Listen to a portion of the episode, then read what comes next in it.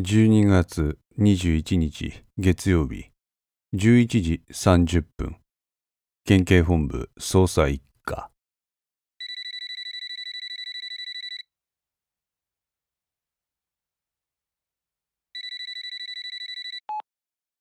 おう父さん。片倉。なんやら次から次とドエレーモン出てきたぞ。おうがちょっと待ってくれそう言うと傍らの職員にしばらく離席する旨を伝え彼は捜査一課から喫煙室へと移動を始めた。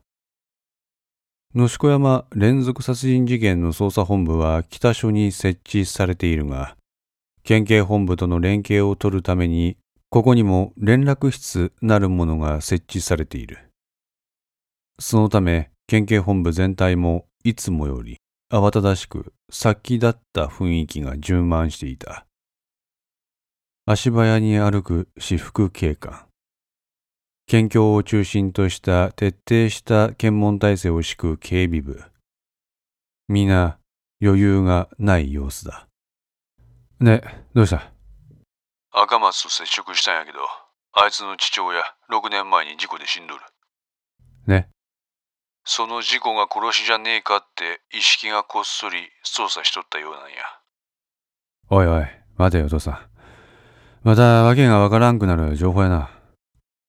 喫煙室の前に来た片倉だったが、そこでキビスを返して別の方向に向かった。まあ黙って聞け。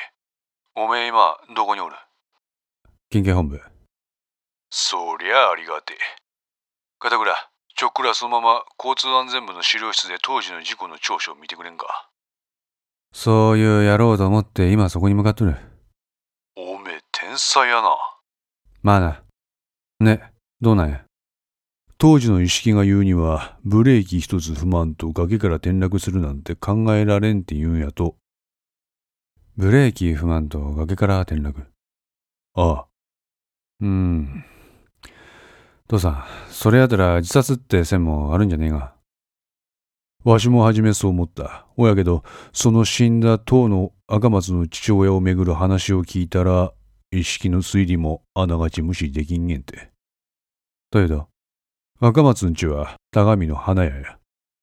あの辺りは区画整理で今は随分と綺麗になっとるわけやけど、その用地取得に関する不正な構造を赤松の父親は何かの形で知っとったようなんや。不正な構造。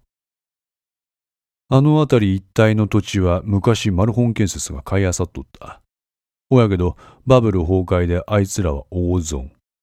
売るにも売れんくて、どんどん含み損が増えていく。このゴミみたいな土地をどうにか手放せんかって思っとった時に、ベアーズデベロップメントっちゅう会社がそいつを全部買ってくれてんよ。その後そのゴミみたいな土地を含む高見地区の区画整理が持ち上がって、ベアーズデベロップメントっちゅう会社は購入金額よりも高値で国にそいつを売却。一見するとベアーズデベロップメントの先見の明が成し得た不動産投資の成功話っちゅうわけや。そうやな。そのベアーズって会社が普通の不動産投資会社なら話はそれで終わりや。おやけどほら。この会社は人友会のフロント企業っちゅうやつや。交通安全課資料室の前まで来た片倉はその扉を開け中に入った。そこには人は全くおらず書家が整然と並び書類の保存のため一定の温度と湿度を保った凛とした空気感は暖房と人の熱気が充満する県警本部全体の環境とは一線を画すものだった。人友会やって。おや。まあちょっと聞いてくれ。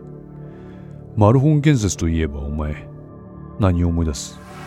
そりゃ本田義行。ってちょっと待ってくれま父さん。まあお前が言いたいことは分かっけど先にこっちから報告するから待っとってくれ。分かった。片倉は年号別に書類が整理された書家の中から6年前のものを探した。バブル崩壊時にどんな博打打ちでもみるみる評価損を出すような土地を買うなんてことはせん。そこをベアーズデベロップメントはマルホン建設から買った。業界で有名な不動産投資会社っちゅうならわかっけど世間的には誰も知らん人友会のフロント企業や。マルホン建設の当時の社長は本田義行。あいつはベアーズに土地を売却した後に政界進出その後に田上の区画整理一時的に損をしたベアーズは地価を持ち直し上昇に転じたそいつを国に売却することで最終的に多額の利益を得る。いわゆる税金を食い物にした構図の出来上がり。その構造を知った赤松の父親が口封じに殺されたっちゅうんか。ああ、意識はそう推理したようや。おやけど、ちょっとようわからんことあってな。ようわからん？父親の正は500万で口止めを依頼された。だが正義感の強い正はそれを誇示。旦那に内緒で母親の文子が500万の口止め料を受け取った。それを知った正は文子を非難する。いくらなんでもそんな後ろぐらい金は受け取れんちゅうことで、正は全額を引き出して返しに行った。それがどうやら深夜の野子山。そこで事故。古田と会話をしているうちに、片倉は6年前の実行資料が保管されている段ボール箱を初夏に発見し、その中を漁り始めた。事故後にその500万は赤松の店でバイトをしてる人間を介して赤松家に帰ってくる。当初の口止め料の振込人は近藤里美とかっちゅう女性。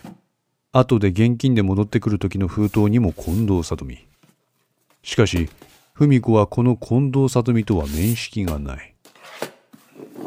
なんで500万中金がマルコンとかベアーズの方と赤松の家をこうも行ったり来たりするんか。そこら辺がようわからんがや。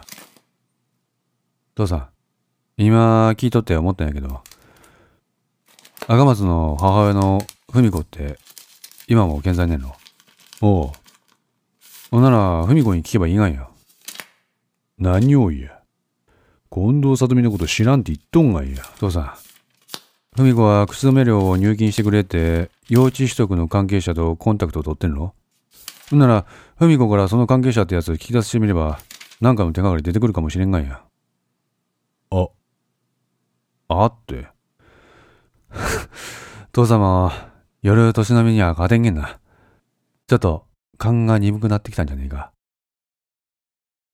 ああ、あ、これやこれ。6月25日付、県道の宿山線、交通事故に関する調査報告書。あ、ちょっと待ってくれ。そうか。わしも年やな。定年60中のもなんかわかるな。って、お前、今なんて言った？何って、勘が鈍くなってきたんじゃねえかって。違う。日付やって。日付もう一回言ってくれま。何年で、父さん。今度は耳でも遠くなったんか ?6 月15日。それ当たり。何が？一式のやつ、一年半前の6月15日に、赤松の店に花買いに来とる。は？何でも知り合いの墓参りとかっつって、赤松と直接会っとったらしい。ほやけど、今お前が指摘した文子のことを、意識が気づかんかったとは到底考えられん。あいつの中で、捜査は一体どこまで進んどったんやろうか。ひょっとして、何かの壁にぶち当たったか。それとも。おい、片倉、どうした？父さん。これ、ひょっとしたら、やべえもん見たかもしれん。何が？この報告書の原因、官房の宇都宮の犯行をされてるわ。片倉と古田は本部長の朝倉から、今回の野宿山連続殺人事件の捜査本部に松永が派遣された理由の一つに、官房宇都宮からの指示があったことは聞かされていた宇都宮は以前当県警で1年半交通安全部の交通課課長を務めていたことがあった。その後全国の主要警察本部で要職に就き現在の官房総務課課長となっている警察キャリアの中の勝ち組的存在である。どう見だってこれ事故じゃねえわ。ブレーキ一つかけずに見事なダイブ。自殺なら納得いくけど事故って言うんならこれは誰もが首をひねる代物や。おいおいまさか官房さんもこの件に一丁噛みしとるんじゃねえやろな。片倉その資料お得意のあれ。あのえー、っとなんて言った？ほらあの画面を指でピッピッって触るやつ。スマホ？ああそれそれ。それスマホコピーしといてくれんか。うんわかった。長いは無用や。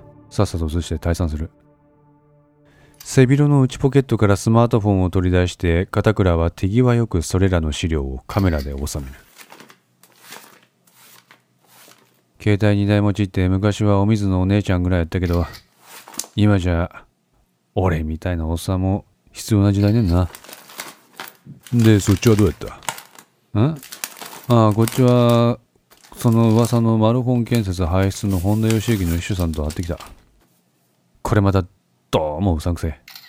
うさんくさいああ。村上隆二は昨日野宿山で検問に引っかかっとる。で氷見に抜けて帰りは検問に引っかかることなく白衣経由の金沢入り。現在も事務所で仕事中。なんややそれ。鍋島についても反応示したぞ。どんな。鍋島の名前出した途端顔色変わっとったわ。でも村上は鍋島と連絡取っとらんて言っとったから実際に何が理由であいつの表情が変わったんかは分からん。父さんが言っとった高校時代のトレーニングについて聞いたらやっぱりインターハイで優勝するやつだな。鍋島飛び抜けて優秀やったって言っとったぞ。あいつが鬼の時はどこで気づくんか分からんけど隠れとってもすぐに捕まる。あいつが逃げる側の時はいっつも最後まで捕まらんかったって。鍋島は相当の宿山の地理に精通しとんな。ほうか。佐竹赤松の言うこととは食い違っとんな。何？本当か？おう。どっちが本当のこと言ってるんかわからんけど、参考にさせてもらうわ。村上は佐竹のこと言っとったか？いや、連絡は取っとらんで。かしいな。佐竹は村上と連絡取ったって言っとったぞ。実際連絡取った時刻も方法も通話の履歴も見せてもらった。ああ。あいつ、嘘ついてるな。マルホン建設関係は6年前の件といい、今回の事件といい、なんかにおうな。ああ。資料を一通り撮影し終えた片倉は、それらを元の位置にしまって部屋を後にしようとした。どうや片倉昼飯でお茶わんけ金沢駅に様子のおかしい喫茶店があれんて。そこで話整理せんけ。片倉の返事はない。おい片倉、どうした？松永。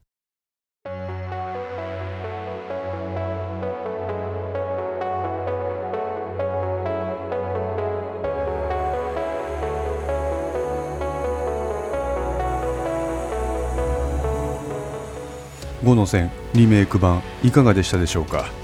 このお話は毎週木曜日に1話ずつ更新できるよう鋭意作成中です。ご意見やご感想がありましたら Twitter やウェブサイトのお問い合わせお便りコーナーからお寄せください。皆様の声は私にとって非常に励みになりますのでぜひともよろしくお願いいたします。お寄せいただいた声には実質ですが何かしらの返信をさせていただきます。特にお問い合わせお便りのところからお寄せいただいた感想などはポッドキャストの中でも紹介させていただこうかと思っております。また iTunes Music Store の中のレビューも頂戴できれば嬉しいです。5の線3も同時更新しています。よかったらそちらの方もお聞きくださいますと嬉しいです。それでは皆さんまた来週。ごきげんよう。